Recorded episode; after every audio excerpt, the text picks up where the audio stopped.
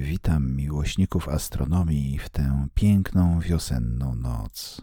Zapraszam Was do wspólnego i krótkiego spaceru po południowym niebie. Jedyne, czego będziecie potrzebowali, to bezchmurne niebo i głośnik lub słuchawki. Nazywam się Bartłomiej i będę Waszym przewodnikiem. Jeśli spojrzycie w majowe niebo jeszcze tuż przed północą w kierunku południowym, zobaczycie bardzo jasną, złotawą gwiazdę. To Arktur. Arktur jest jedną z moich ulubionych gwiazd na wiosennym niebie, bo łatwo go znaleźć i służy za dobry punkt odniesienia w orientacji między gwiazdozbiorami. Arktur sam w sobie jest dość ciekawym czerwonym olbrzymem znajduje się jakieś 37 lat świetlnych stąd, co znaczy, że jego światło leciało do nas właśnie 37 lat. Pomyślcie sobie, że jeśli ktoś urodził się 37 lat temu, to w tej chwili na Ziemię pada światło wysłane przez Arktura dokładnie w momencie jego narodzin. To dopiero daje do myślenia.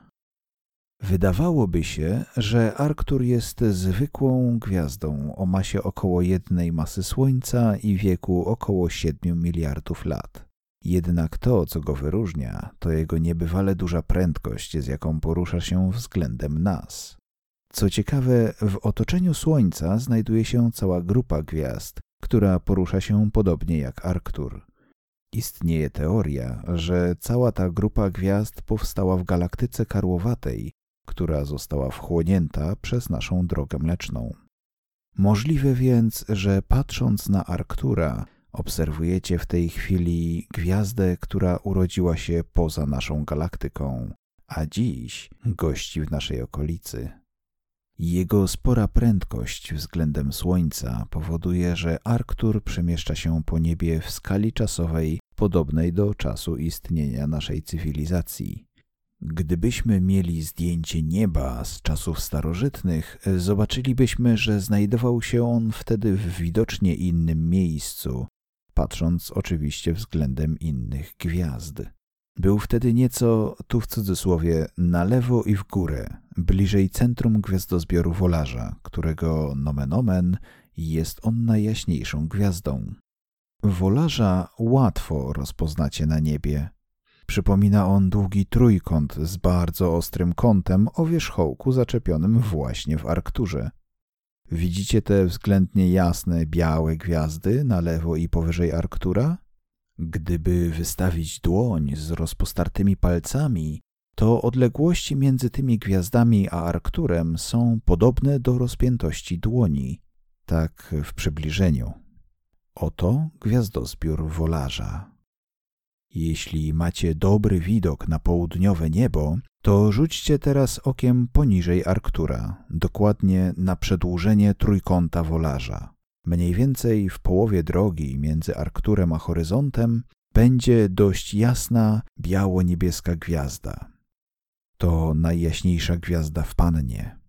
Przywitajcie Spikę, Spika jest w rzeczywistości nie jedną gwiazdą, lecz dwiema, które orbitują wokół wspólnego środka masy. Są one tak blisko siebie, że nie jesteśmy w stanie zobaczyć ich oddzielnie za pomocą oka i teleskopu. To dzięki obserwacjom spektroskopowym jesteśmy w stanie dowiedzieć się, co słychać u spiki. Wiemy na przykład, że obydwie gwiazdy okrążają się wzajemnie raz na cztery dni, Większa z tych dwóch gwiazd pulsuje. Jednakże tych pulsacji nie jesteśmy w stanie zobaczyć gołym okiem. Jeśli widzicie teraz, że spika migoce, to jest to spowodowane przechodzeniem jej światła przez atmosferę Ziemi.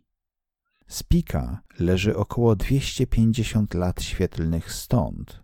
Jeśli oglądamy ją teraz, w roku 2020, to światło, które teraz pada do naszych oczu, zostało wysłane około 1770 roku, czyli w czasach, kiedy było zakładane obserwatorium astronomiczne w Krakowie. Można by rzec, że obserwatorium w Krakowie obchodzi teraz swój jubileusz Spiki. Jak już wspomniałem, Spika jest najjaśniejszą gwiazdą w Pannie.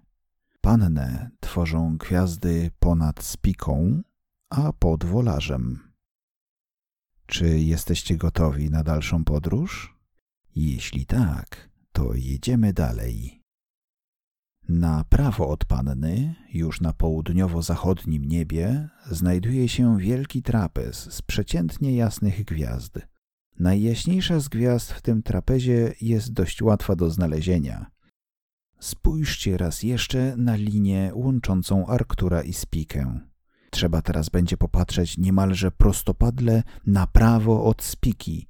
W odległości nieco większej od tej dzielącej Arktura i Spikę jest dość jasna biało-niebieska gwiazda. Siedzi ona w prawym dolnym rogu płaskiego trapezu.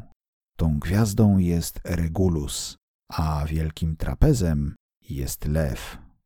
Jeśli macie bujną wyobraźnię, to możecie spróbować dostrzec, że Regulus jest jedną z przednich łap lwa, a tuż nad trapezem z jego prawej strony wystaje głowa lwa w postaci haczyka złożonego z trzech lub czterech gwiazd. Regulus, podobnie jak Spika, nie jest pojedynczą gwiazdą. Jest układem podwójno-podwójnym, czy też poczwórnym. Za pomocą amatorskiego teleskopu jesteśmy w stanie zobaczyć dwie gwiazdy tworzące Regulusa. Są to w rzeczywistości dwa układy podwójne. Tylko jeden z nich jest widoczny z Ziemi jako dwie osobne gwiazdy, ale do tego potrzebne są już naprawdę solidne teleskopy. Przeniesiemy się teraz wysoko w górę. W okolicy zenitu znajdziecie znajomy asteryzm, wielki wóz. Jest to chyba najłatwiejszy do znalezienia kształt w historii obserwacji astronomicznych.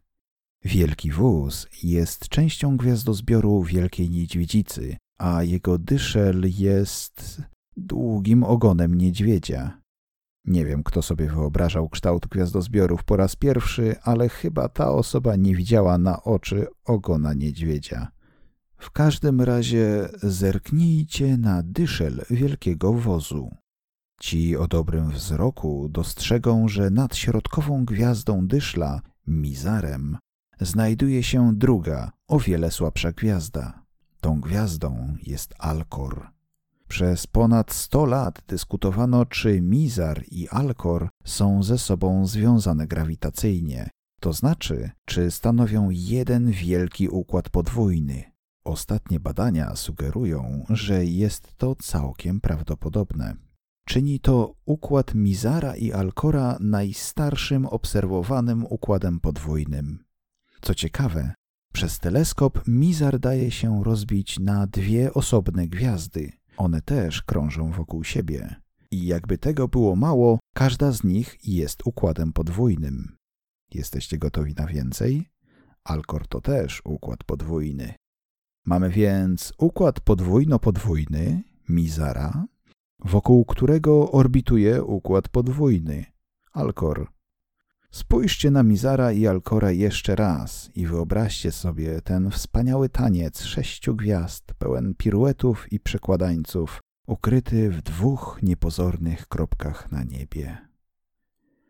Kierujemy się powoli do punktu wyjścia. Zerknijcie jeszcze raz na wielki wóz. Jego ugięty dyszel wskazuje parabolicznie na znaną nam złotą gwiazdę. Tę samą gwiazdę, od której zaczęliśmy spacer po niebie. Lądujemy znów u naszego dobrego znajomego Arktura. Na koniec spróbujmy objąć niebo wzrokiem raz jeszcze. Znajomy żółty Arktur, poniżej niebieskawa spika, na prawo Regulus, a ponad wszystkim wielki wóz z Mizarem i Alkorem.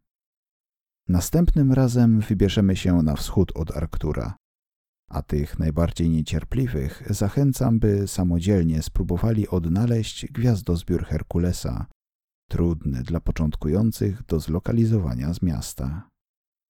Do usłyszenia następnym razem.